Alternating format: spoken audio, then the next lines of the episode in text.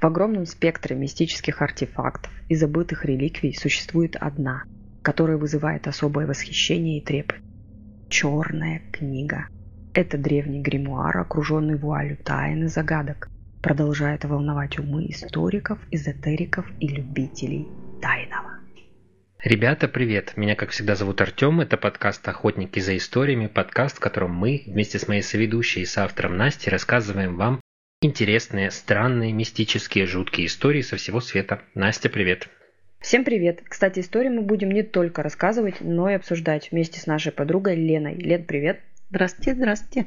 Присоединяйтесь к обсуждениям и вы. Для этого переходите в наши соцсети по ссылкам в описании и пишите ваше мнение в комментариях, а мы почитаем и с удовольствием ответим. Вначале мы должны сказать, что наш подкаст выпускается исключительно в развлекательных целях.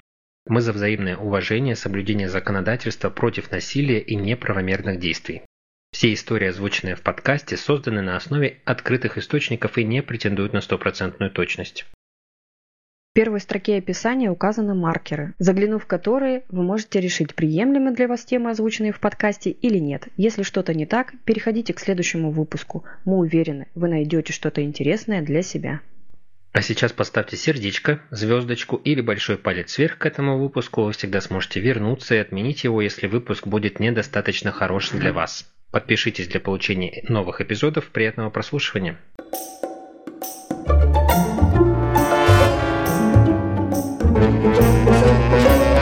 В этом выпуске «Охотников за историями» мы поговорим об очень знаменитом архитектурном и историческом объекте России – Сухаревской башне. Именно в ней, как утверждают некоторые, знаменитая черная книга хранилась, а может и до сих пор там лежит. Но давайте обо всем по порядку. Сухаревская башня, также Сухарева, это архитектурное сооружение, существовавшее в Москве с 1695 года по 1934 год. Это памятник русской архитектуры. Сухаревская башня строилась с 1692 года по 1995 по инициативе Петра I. Ее возвели на месте старых э, деревянных Сретенских ворот земляного города на пересечении Садового кольца, Сретенки и Первой Мещанской улицы. Это ныне проспект Мира. Свое название башня получила в честь Лаврентия Сухарева, которому царь Петр I был обязан. Когда Петр I в 1689 году сбежал от своей сестры царевны Софьи в Сергиеву лавру, именно стрелецкий полк Сухарева защищал его. Этот полк охранял Сретенские ворота, и в знак благодарности царь приказал снести старые ворота и вместо них возвести новые, каменные, с часами. После перестройки ворот в центре украсила высокая, увенчанная шатром башня, чем-то похожая на западноевропейскую ратушу. В целом, как считают архитекторы, стиль Сухаревской башни представлял собой некий сплав ломбардского и готического стилей. Как и Спасскую башню Кремля, Сухаревскую украшали часы. Ее высота составляла около 64 метров, Венчал башню двуглавый орел, причем довольно необычный. В его лапы держали стрелы, по мнению некоторых исследователей, они могли символизировать молнии. Как отмечают специалисты, она отличалась колоссальной прочностью, залогом которой являлся очень глубокий фундамент. Сохранилось ее описание, которое дал Михаил Юрьевич Лермонтов в 1834 году в панораме Москвы. На крутой горе, усыпанной низкими домиками, среди коих изредка лишь поглядывает широкая белая стена какого-нибудь боярского дома – возвышается четырехугольная, сизая, фантастическая громада Сухарева башня. Она гордо взирает на окрестности, будто знает, что имя Петра начертано на ее мшистом чле. Ее мрачная физиономия, ее гигантские размеры, ее решительные формы – все хранит отпечаток другого века, отпечаток той грозной власти, которой ничто не могло противиться. Какой слуг. Да. Вообще. 1698 году, спустя всего три года после завершения строительства, царь Петр I повелел башню реконструировать. Решение перестройкой он принял сразу после путешествия в Европу. А вернулся он оттуда таким, что в народе пошла молва, будто царя подменили. Ну, эту теорию заговора о подмене царя знают многие, а если нет, то точно они слышали. Вы же у меня в курсе, да? Да. Кивают, молодцы. У нас же подкаст, мы тут киваем как раз таки. Я сначала киваю. Я сначала киваю, потом вспоминаю, а сейчас Настя скажет, что у нас же подкаст, надо говорить. Значит, в этом мы углубляться не будем, едем дальше. Свое оборонительное значение Сухарева башня утратила, и в 1700 году здесь разместили навигатскую школу. Именно в это время здесь впервые появляется граф Яков Велимович Брюс, чье имя до сих пор неразрывно связано с историей башни. Вы когда-нибудь слышали вообще о Сухаревской башне, о Якове Брюсе? Слышать-то слышали? Я, кажется, видел мультик про Сухареву башню. Мультик видел? Да. Ух ты. Подождите, надо посмотреть. Да, есть. Тайна Сухаревой башни. Ну, в любом случае, я думаю, что раз вы в чертогах памяти не нарыли всей конкретной Нет, информации, настолько точно нет. вам будет все равно интересно знакомиться с этой мистической сумасшедшей историей. В народе к башне было двоякое отношение. Одни ласково называли ее невестой Ивана Великого. Речь идет о колоколе Ивана Великого. Другие с опаской – башня колдуна. С 1700 года Сухаревская башня обрастала дурной славой. Я вам уже сказала о том, что там находился первый в России технический университет школы математики и навигатских наук, возглавляемый как раз-таки Яковом Брюсом. Но не только. Там также располагалась его весьма интересная библиотека, лаборатория и место для встреч тайного общества. И такие у нас были, прикиньте. Из Европы Брюс привез сотни книг и манускриптов, в том числе принадлежащих знаменитым средневековым алхимикам. Библиотека была у него внушительной. Говорят, что именно в Европе он увлекся тайными знаниями, заразив этим как самого царя, так и его друзей.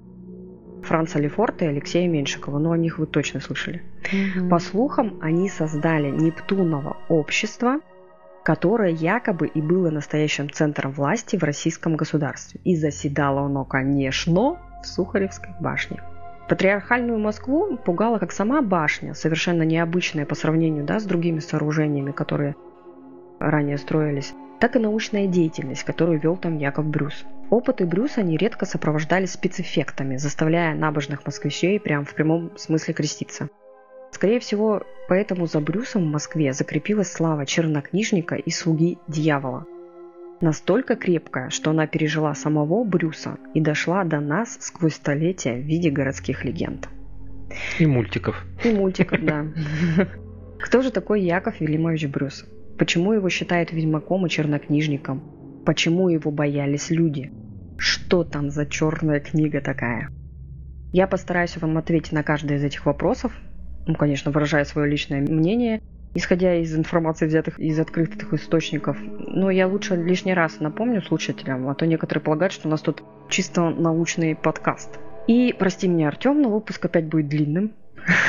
Я стараюсь, но это сильнее меня. Здесь столько всего интересного, и этим очень хочется с вами поделиться. Яков Брюс, один из ближайших сподвижников Петра I, был представителем старинного шотландского рода, но родился он в России. Брюс был младший в семье, он пошел по стопам отца и стал военным. В его послужном списке участие в Полтавской битве и в других сражениях Северной войны. Яков Брюс дослужился до чина генерала-фельдмаршала, стал сенатором, а в 1721 году получил титул графа.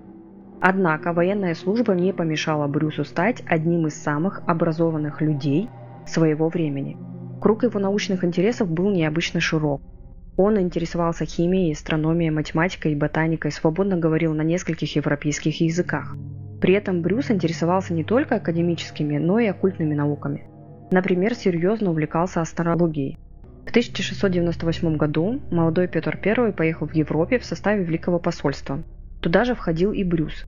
Брюс пытался извлечь максимальную выгоду как ученый своего пребывания в Англии, посещал лекции английских математиков, ходил в лондонскую обсерваторию, изучал монетное дело и литейное производство. В монетном дворе он впервые познакомился с самим Исааком Ньютоном. Прикиньте, ну прикиньте! Яков Брюс очень много сделал для становления России. Чем он только не занимался. Он был талантливым полководцем, Участвовал в подходах Петра, командовал артиллерией. Он был ученым-дипломатом. При его непосредственном участии был заключен мирный договор со Швецией, который определял границы Северной Европы. именно этот документ закрепил за Россией выход к Балтийскому морю.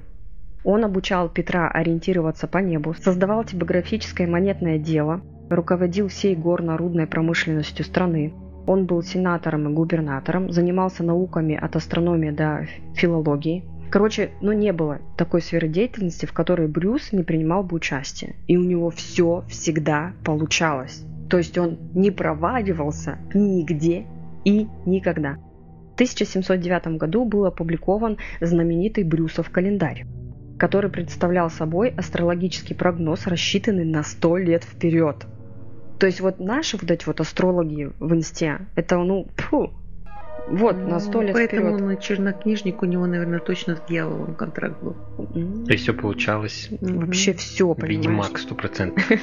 В общем, в календаре содержали самые разные сведения о грядущих событиях, то есть погода, урожай, войнах и мире. Кроме того, Брюс давал немало полезных советов о том, в какие дни надлежит, например, морем странствовать, рыбу ловить, браки заключать.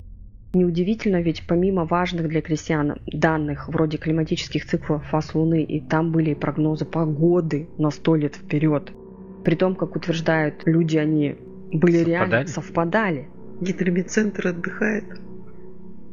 Математические э, расчеты урожайных годов, таблица свойств 12 небесных знаков, показывающих, кто в каком роде жизни будет иметь счастье.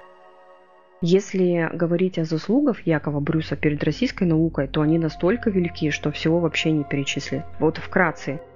Он сделал карту от Москвы до Малой Азии. Представляете, какой это титанический труд и сколько на этого требовалось времени? Когда он это смог делать-то? Я вообще в шоке, понимаешь? Еще и языками владел, и, и картографией, Он и открыл чем только. обсерваторию в Сухаревской башне, ставшей первой в России. Кроме того, Брюс перевел на русский язык целый ряд научных трудов ведущих ученых того времени, составил русско-голландский и голландско-русский словари, написал первый русский учебник геометрии. Я просто в шоке когда. Кроме того, у Брюса была собственная коллекция раритетов, известная как «Кабинет курьезных вещей». После его смерти ее отдали в кунсткамеру.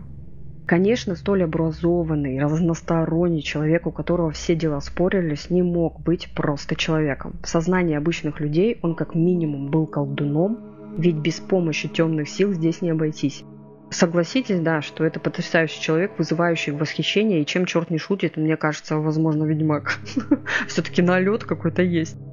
Народная молва гласила, что ночами шотландец, это его кликуха, если что, творил в Сухаревской башне черные дела. Например, выпускал из окон ее железных птиц с человеческими головами. Да и сам порой летал над Москвой, обратившись в ворона.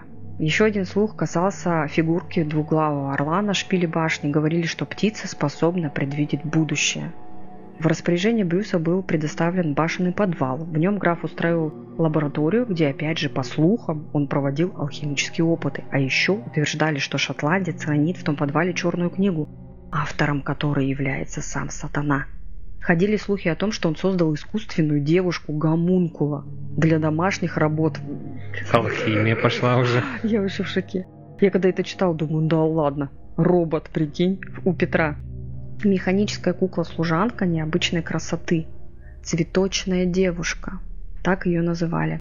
Она делала уборку в комнатах, готовила еду, подносила хозяину кофе. Брюс упорно пытался сконструировать для нее какое-нибудь приспособление, чтобы она смогла говорить, но это ему не удалось. Красивая, молчаливая, не ест, не пьет, ну идеал.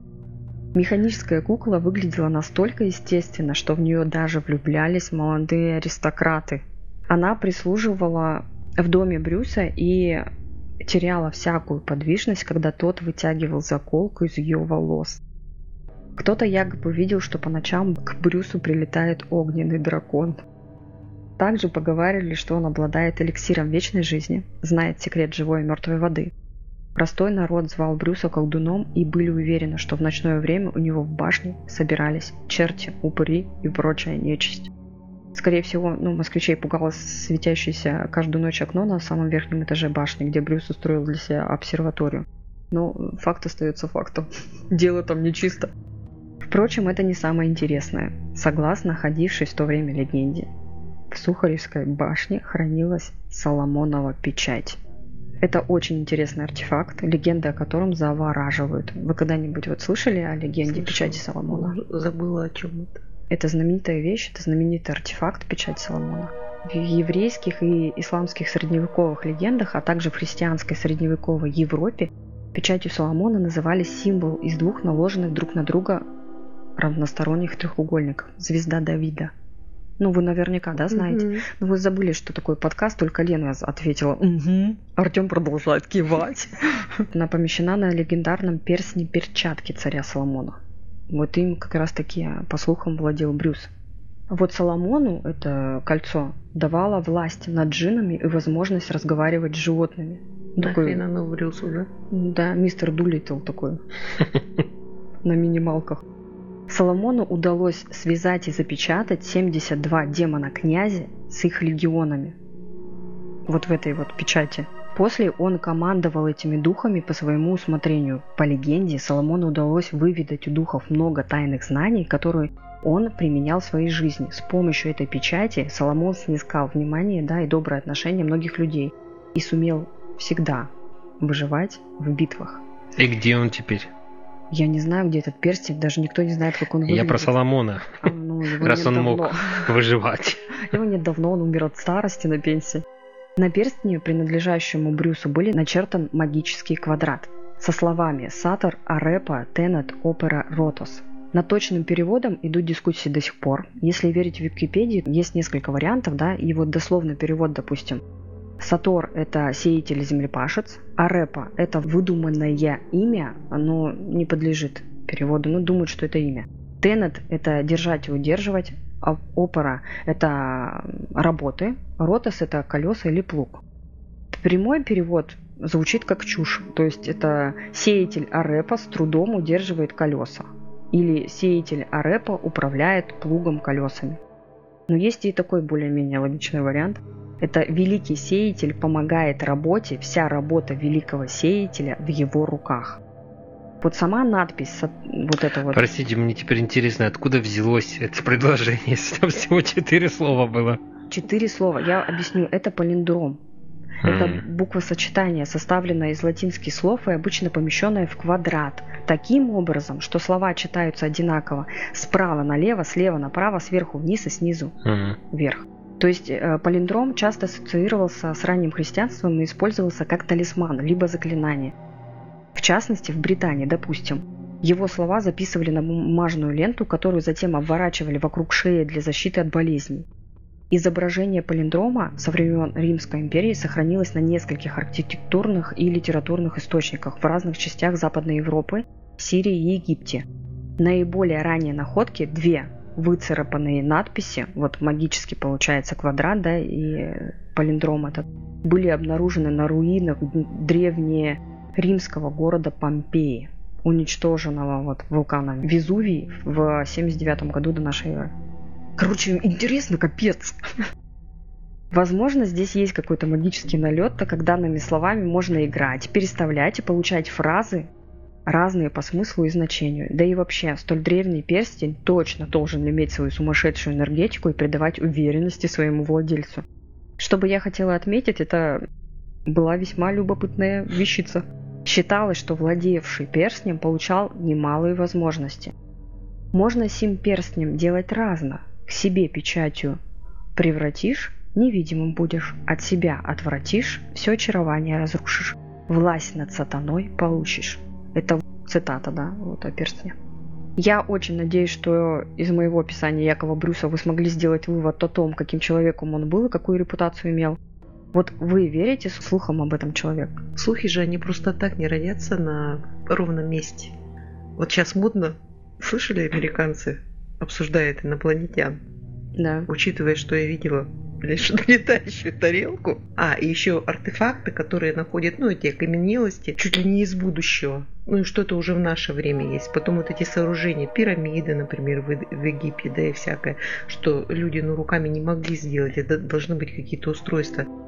Я почему-то думаю, это вот из той истории. Скорее всего, ему эти знания или интерес к знаниям, или еще что-то. Кто-то его как будто подтолкнул развиваться, что-то дал ему в руки какие-то знания. И вот это вот общество, да, видимо, посвященных было. У меня вот эта вот история в голове. Вот ты мне читаешь, я все время вот удивляюсь. Ломоносов и поэт, и химик. Да-да-да. Блядь, таблица тоже. Менделеева присниться может. То мы тут сны несколько секунд пересказать не могут. Вот человек увидел во сне, блин, и, так сказать, нарисовал ее. Мне кажется, что это что-то из области фантастики.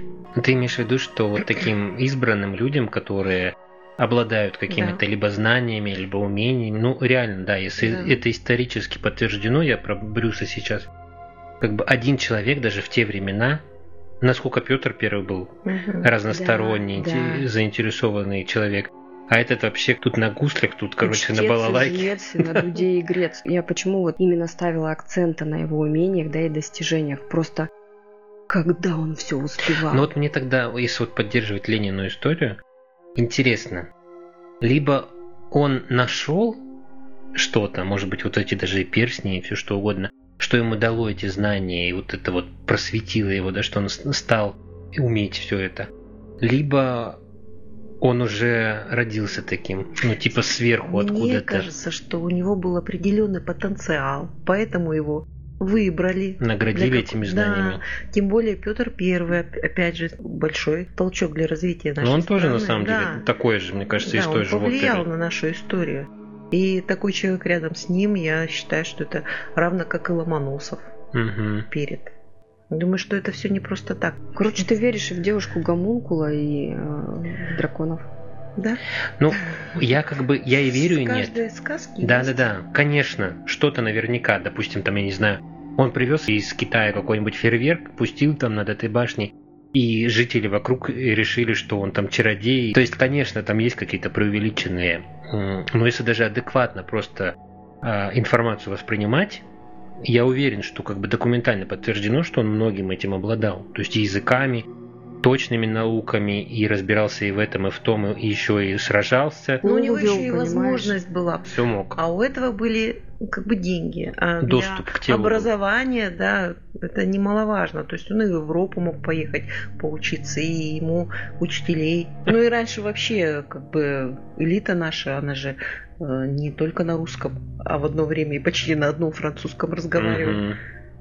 Ну, в общем, а вопросик, вы хотели бы себе такое колечко? Опять же, чем закончилась история а, его? А ты не ответишь, пока не узнаешь. А, ну, я просто, я тебе просто подвожу к тому, что за все подарки, за все дары надо платить. Угу. Чем он заплатил за такие знания и возможности? А ты? Я? Ну, сама знаешь, я не люблю руководить. Я сама себя боюсь. Нет, я бы хотел. Я, я бы хотел. Если бы это было безопасно, то я бы хотел. Нет, я сама себя боюсь. Натворю дел. Ух, натворю. В 1725 году умирает Петр I, а в 1726 году перестает загораться свет на третьем ярусе Сухаревской башни. Яков Брюс перебирается в имение Глинки, старейшую сохранившуюся усаде Подмосковья, но бежав из города, от молвы он не скрылся. По Москве расползаются слухи, что он все-таки занимается колдовством. Поговаривали, что гости усадьбы в Глинках днем катались на лодках по пруду, а вечером все обували коньки, потому что вода замерзала по заклинанию хозяина замка. Но в последние годы жизни Брюс увлекался медициной. Еще тысяч... медицина? Да. В 1728 году умерла жена Якова Велимовича, две дочери Брюса умерли в раннем детстве, и последние годы своей жизни он проводил в одиночестве. Все свои научные приборы и коллекции Брюс завещал Академии наук. Графский титул и имение Брюс передал племяннику, сыну своего брата Романа. Яков Велимович Брюс, человек, посвятивший всю свою жизнь честному служению России, умер 30 апреля 1735 года и был похоронен в лютеранской церкви святого Михаила в немецкой Слободе. Брюс скончался немного не дожив до 66 лет. Нормальный возраст для ну, тех времен. Да. Это прилично. Раньше женщины в 30 лет уже старухами считались. Да, да, да. Тем более считается Арнумер. Не, он, учитывая, что он в войнах участвовал, полководцем или кем он да, был, да, да, да. его активную вот эту жизнь, он хорошо пожил.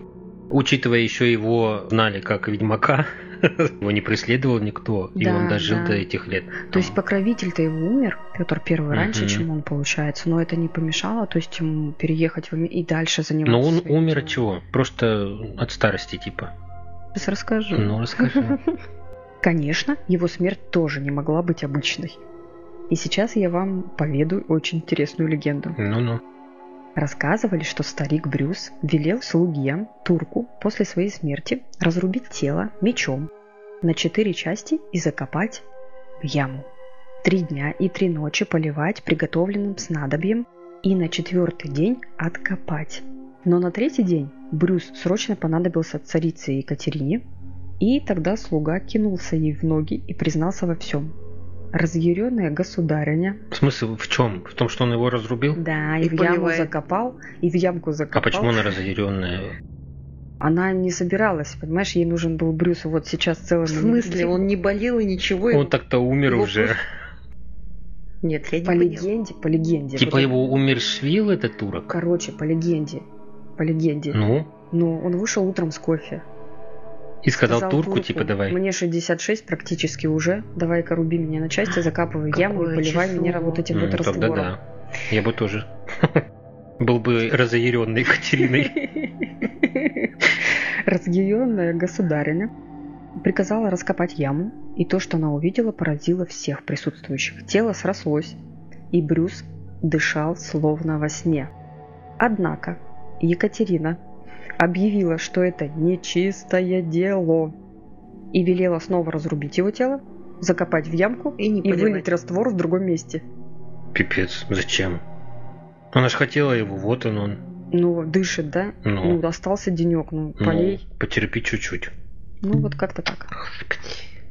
Странная Короче, женщина. фантазии народа прям закачаешься. Мгм. В Москве в его смерть не очень верили. Говорили, будто чернокнижник Брюс все подстроил и построил себе летающий корабль и улетел на нем куда-то. Про это я думаю, я думаю, блин, хрена с два он умер. Его просто забрали инопланетяне. Земля, прощай, добрый путь. Да, Встретимся на Марсе.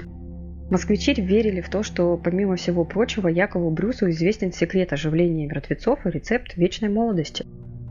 Поэтому они Поэтому думали, они решили, что, да, что он так может. Да. Типа, разруби меня, я очнусь. Что он вот улетел куда-то или ушел, выпил, короче, эликсир, Мгм. помолодел а, до 17 лет, ушел куда-то в глушь и потом прилетит. Кстати, еще один очень странный факт. Я понимаю, что легенда есть легенда, да, в нее трудно поверить, и, возможно, он реально, ну, как бы, у него случился сердечный приступ. Просто на заметку. В 1929 году на месте захоронения в Москве во время рытья котлована были обнаружены останки Брюса и его жены Марфы. Останки были переданы ученым-антропологам в лабораторию Герасимова, занимавшуюся восстановлением облика людей. И кости великого полководца-алхимика из лаборатории исчезли бесследно. Они не найдены до сих пор. Осталась от него только его У одежда, меня сейчас были мурашки. которая находится в Государственном музее. Так что, кто знает, кому и главное, зачем они вообще понадобились. Но я слышала, что есть такой прикол у людей, занимающихся там магией, эзотерикой и так далее, тырить кости людей, которые в свое время считались великими магами, колдунами и волшебниками. Жут порошок из костей, чтобы стать я не знаю, может пепельницу делать. Я не знаю, зачем людям кости других людей. Может, Это его закопали и поливали? Он же не мамонт. Ну, Короче, это зашквар какой-то. Ладно. Сухаревскую башню снесли в 1934 году, но даже у сноса существует две версии. И не все с ними так однозначно. Официальная версия звучит так. Мешает движению транспорта. А вот чем руководствовались власти на самом деле неизвестно. Сомнение вызывает способ сноса людей, которые руководили сносом. Короче, заинтриговало? Мгм. 17 августа 1933 года газета «Рабочая Москва» опубликовала заметку «Снос Сухаревой башни», где сообщалось, что 19 августа строительные организации приступят к сносу сооружения и к 1 октября очистят Сухаревскую площадь в связи с ее реконструкцией. 28 августа известные деятели искусства и архитектуры направили Сталину письмо. В нем они указывали на ошибочность такого решения. Увы, Сталин явно нацелился снести башню. В ночь на 11 июня 1934 года снос знаменитой Сухаревской башни был полностью завершен. Один из наличников э, сводных окон третьего этажа был сохранен и перенесен в филиал Государственного музея архитектуры, находившийся тогда в Донском монастыре. Его вмуровали в арку монастырской стены, там он находится и сейчас, но однако доступ к нему ограничен. А вот часы, снятые с Сухаревской башни, можно увидеть на башне передних ворот московской усадьбы Коломенская. Почему Сталин не откликнулся на просьбу столь большого количества выдающихся деятелей культуры и все-таки настоял на деконструкции башни? Некоторые исследователи предполагают, что при сносе он хотел что-то найти, и это что-то было связано с именем Брюса. Что же он там надеялся найти? Башня была разобрана буквально по кирпичику, в то время как другие сносимые здания просто взрывали. Ее реально разбирали вручную. Перебирали прям. Перебирали. Вот это, ну, как бы ну, в народе вызвало эликсир. слухи. Это вот странность или перстень. Перстень. Да. Черная книга. Странность э, номер один это была. Причем разборка башни шла под бдительным оком Лазаря Кагановича. Лазарь Моисеевич Каганович, советский партийный государственный хозяйственный деятель, близкий соратник Сталина, друг, стальной нарком. Такую кличку он имел. Ну, кстати, в советское время очень много уделяли внимания вот этим всяким историям, типа найти какие-то волшебные артефакты. Мне кажется, эти... Были же даже службы. Гитлер. Да, тоже Гитлер же тоже развлекался этой фигней. Вот у нас была история про замок, моя предыдущая. Как раз в этом замке находилась во время войны. Говорят, что ну, искали вход в ад под этим замком. Ну, в общем, это была странность номер два. То есть человек очень высокого полета, ближайший соратник и друг Сталина, следит за разбором башни, и башню не взрывают, ее разбирают по кирпичикам. Ну да, странно. Стоит отметить и тот факт, что э, как людей, так и машины, покидающие объект, тщательно обыскивали сотрудники НКВД. Было сделано все, чтобы не допустить утечки каких-либо находок, обнаруженных в башне. Есть свидетельства, что различные находки все-таки были, но черной книги и печатки среди них не было.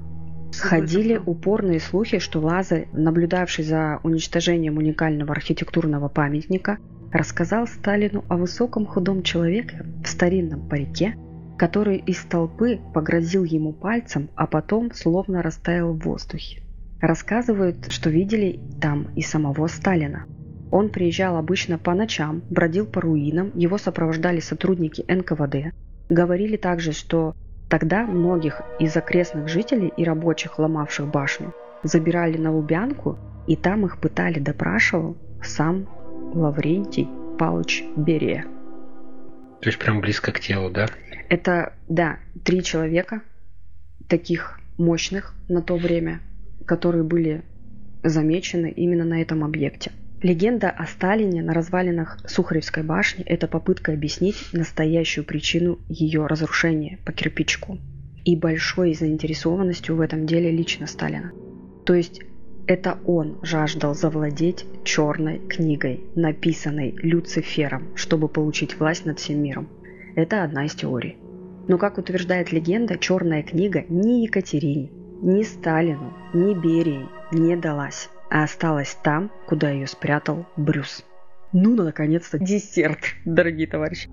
А точнее ответ на вопрос, что это за черная книга такая и почему она всем так нужна. У вас есть версии, что в ней может быть? Заклинание. Да. Магические заклинания. На самом деле об этой гримуаре информации крайне мало. В основном только слухи, домыслы и легенды. Это очень захватывающий и наводит на мысль, что либо ее не существует, либо это настолько редкий артефакт, что мало кто имел с ним дело. Но в любом случае крупицами информации, что я нашла, я с вами поделюсь. Думаю, это не тот артефакт, которым, в принципе, делиться надо. Даже о том, что он у тебя есть. То есть, понимаете, вот человек Брюс, помимо всего того, что он успевал делать и сделал, он обладал двумя артефактами, за которыми ну, все гонялись. Все гонялись. У меня только вопрос, почему в Сухаревой башне искали эти артефакты, он же переехал потом, что он с собой их не мог забрать? А возможно и не забирал. Он же имел доступ к башне, и я вам не сказала, но после смерти Петра и даже во время правления Петра башню всегда охраняли. Всегда. Mm-hmm. И после его смерти тоже. Когда к Екатерине подошел царевич и спросил, почему у башни, да, в которой ничего нет, никто не живет, ничего не находится, стоят стражи, она говорит, так положено. Не я их туда ставила, не я их снимать буду. То есть Екатерина, она тоже была довольно-таки умная женщина. Да. Ну, ну, очень, да. Но она туда тоже Но ветреная.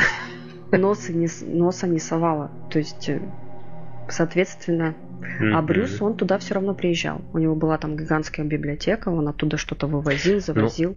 И Вот исходя из этих слов, значит, была какая-то преемственность. Значит, и Петр Первый о чем-то знал, да, почему он его и, в принципе, так скажем, Возможно. близко к телу держал и целую башню отдал ему. И Екатерине, видимо, досталась какая-то информация об этом. Интересно, что сам факт существования черной книги Брюса не вызывает ни у кого сомнения, ни в те годы, ни сейчас. Название книги говорит само за себя. Откуда же взялась эта загадочная книга, никто точно не знает. Когда и где появилась черная книга. По одной из версий, ее создал сам Петр Великий, великий царь и алхимик, с целью сконцентрировать в одном месте мудрость и магию, передаваемые из поколения в поколение. Другие считают, что книга была даром инопланетных цивилизаций. Это вот Ленкина версия-то, что Мгм. неспроста. Или произведением атлантов, которые использовали свои знания о магии и энергетике для создания этого уникального артефакта. Из других источников можно сделать вывод, что она была создана монахом Максимом Греком и является списком созданных человеческими магами манускриптов, которые содержались в библиотеке Ивана Грозного и были утеряны вместе с ней.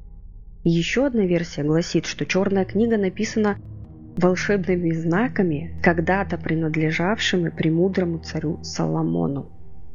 Опять у нас он такой всплывает, Соломон. Это, оказывается, был комплект. Возможно.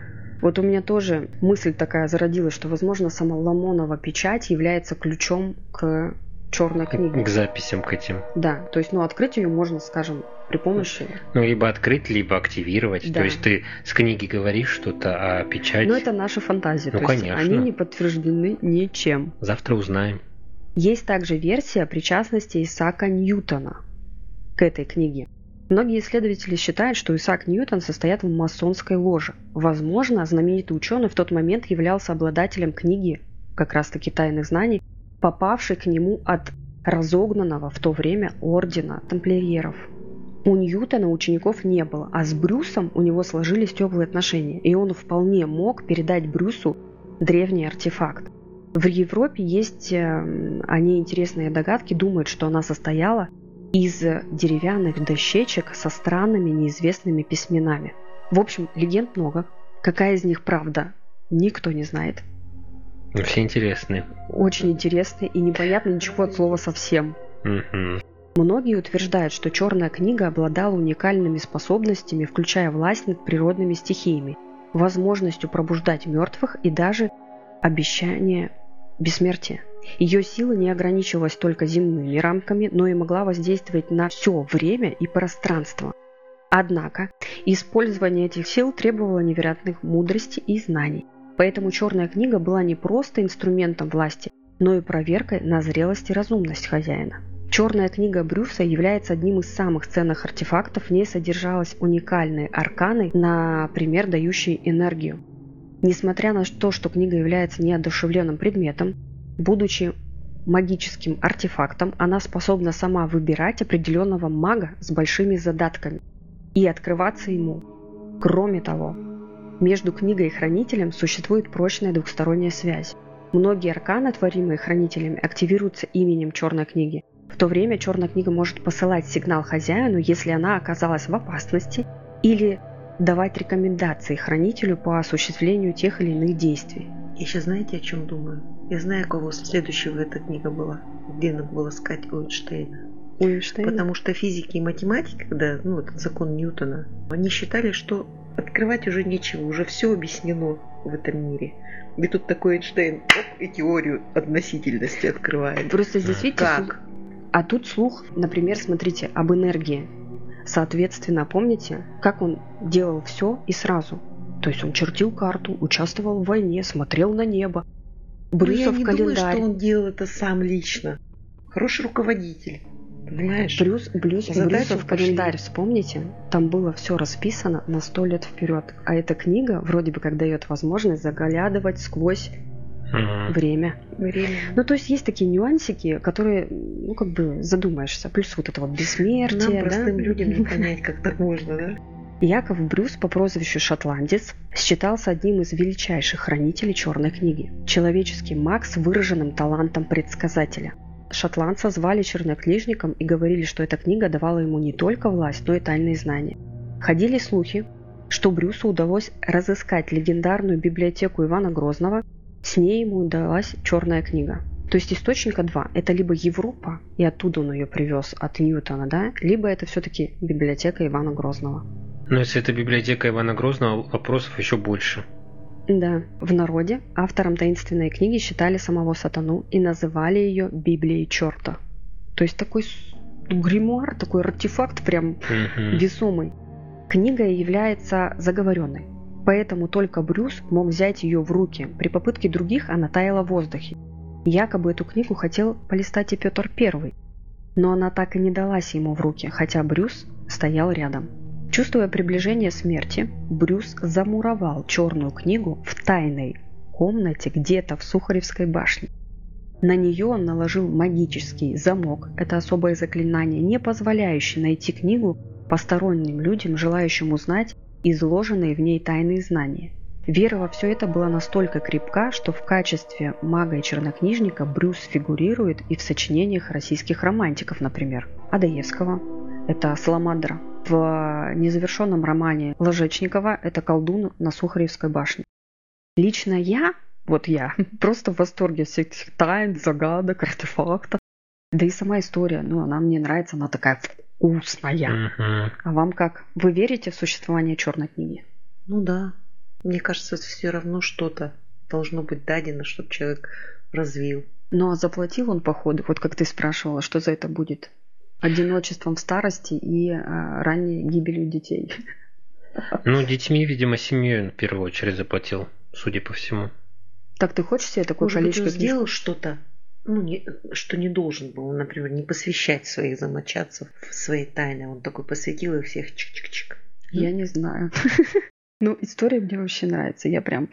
А мне понравился пункт, где ты сказала, что он наложил заклинание для того, чтобы в комнате вот эту книгу спрятать, чтобы никто ее не нашел. А представляете, разобрали эту Сухареву башню. Эта книга посередине этой площади, короче, лежала. Ее асфальтом закатали просто. Никто ее не видит же. Она Там просто лежит перед всеми. Мимо проходил такой, опа, книжка. Нет, мне кажется, вот такие артефакты, они не могут принадлежать одному человеку. Он пользуется... Они не могут никому принадлежать. Да, просто доступ у него. А Мгм. так, я думаю, что какое-то общество тайное передает. Потому тому, что очень надо, ограниченное, видимо, общество. Да. Ты спросила по поводу веришь, не веришь. Я верю в такую вероятность, да, что теоретически может такой в, возможность, что эта книга есть. Не в таком виде, как представляют ее себе люди. Да, Не- наверное. Не, то. То есть это не просто там Это от необразованности Томик. нашей какой-то, понимаешь? об ограниченности, Да. скорее всего. То, что Мгм. мы форму сами себе представили, а сам этот объект, он, возможно, не такой формы. Такая мистическая нотка.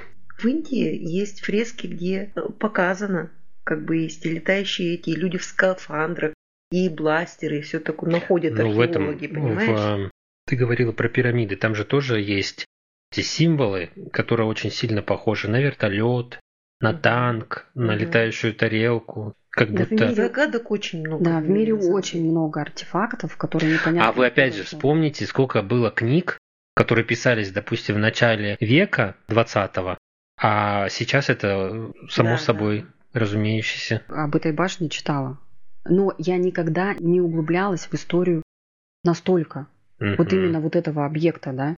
Мне жаль, что ее разрушили, потому что она Вот это, очень кстати, красивая. мистической нотки прибавляет. Вроде такое, да, сооружение. Да. При том, что каменное сооружение. э, И относительно молодое. Плюс в этой истории замешаны столько исторических Мгм. личностей, притом таких весомых, понимаете, там Петр Первый, Ну, Екатерина, да. Сталин, Берия, то есть там ну, прям хватает, звезд-то хватает, не просто какие-то крестьяне и так далее.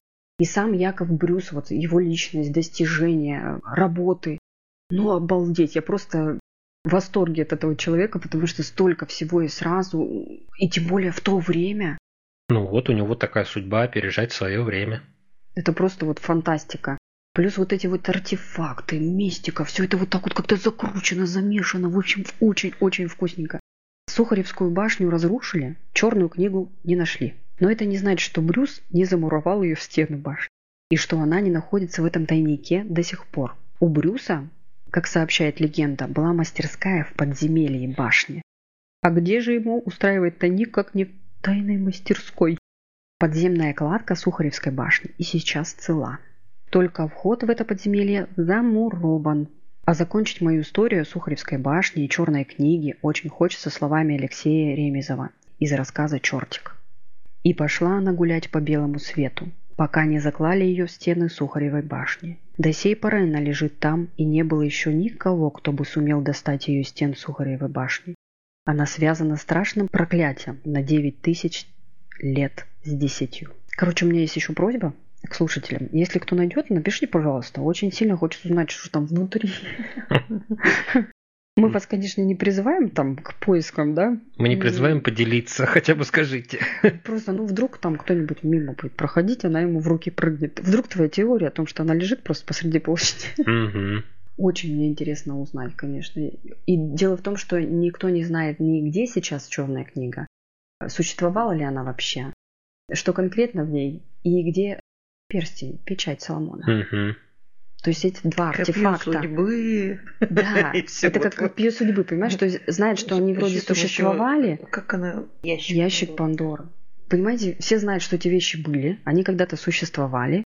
И очень интересно, когда ты натыкаешься на людей, которые через сотни лет вдруг ими, по слухам, обладали. Угу. Спасибо, Настя. Вот интересно было. Да, интересная история.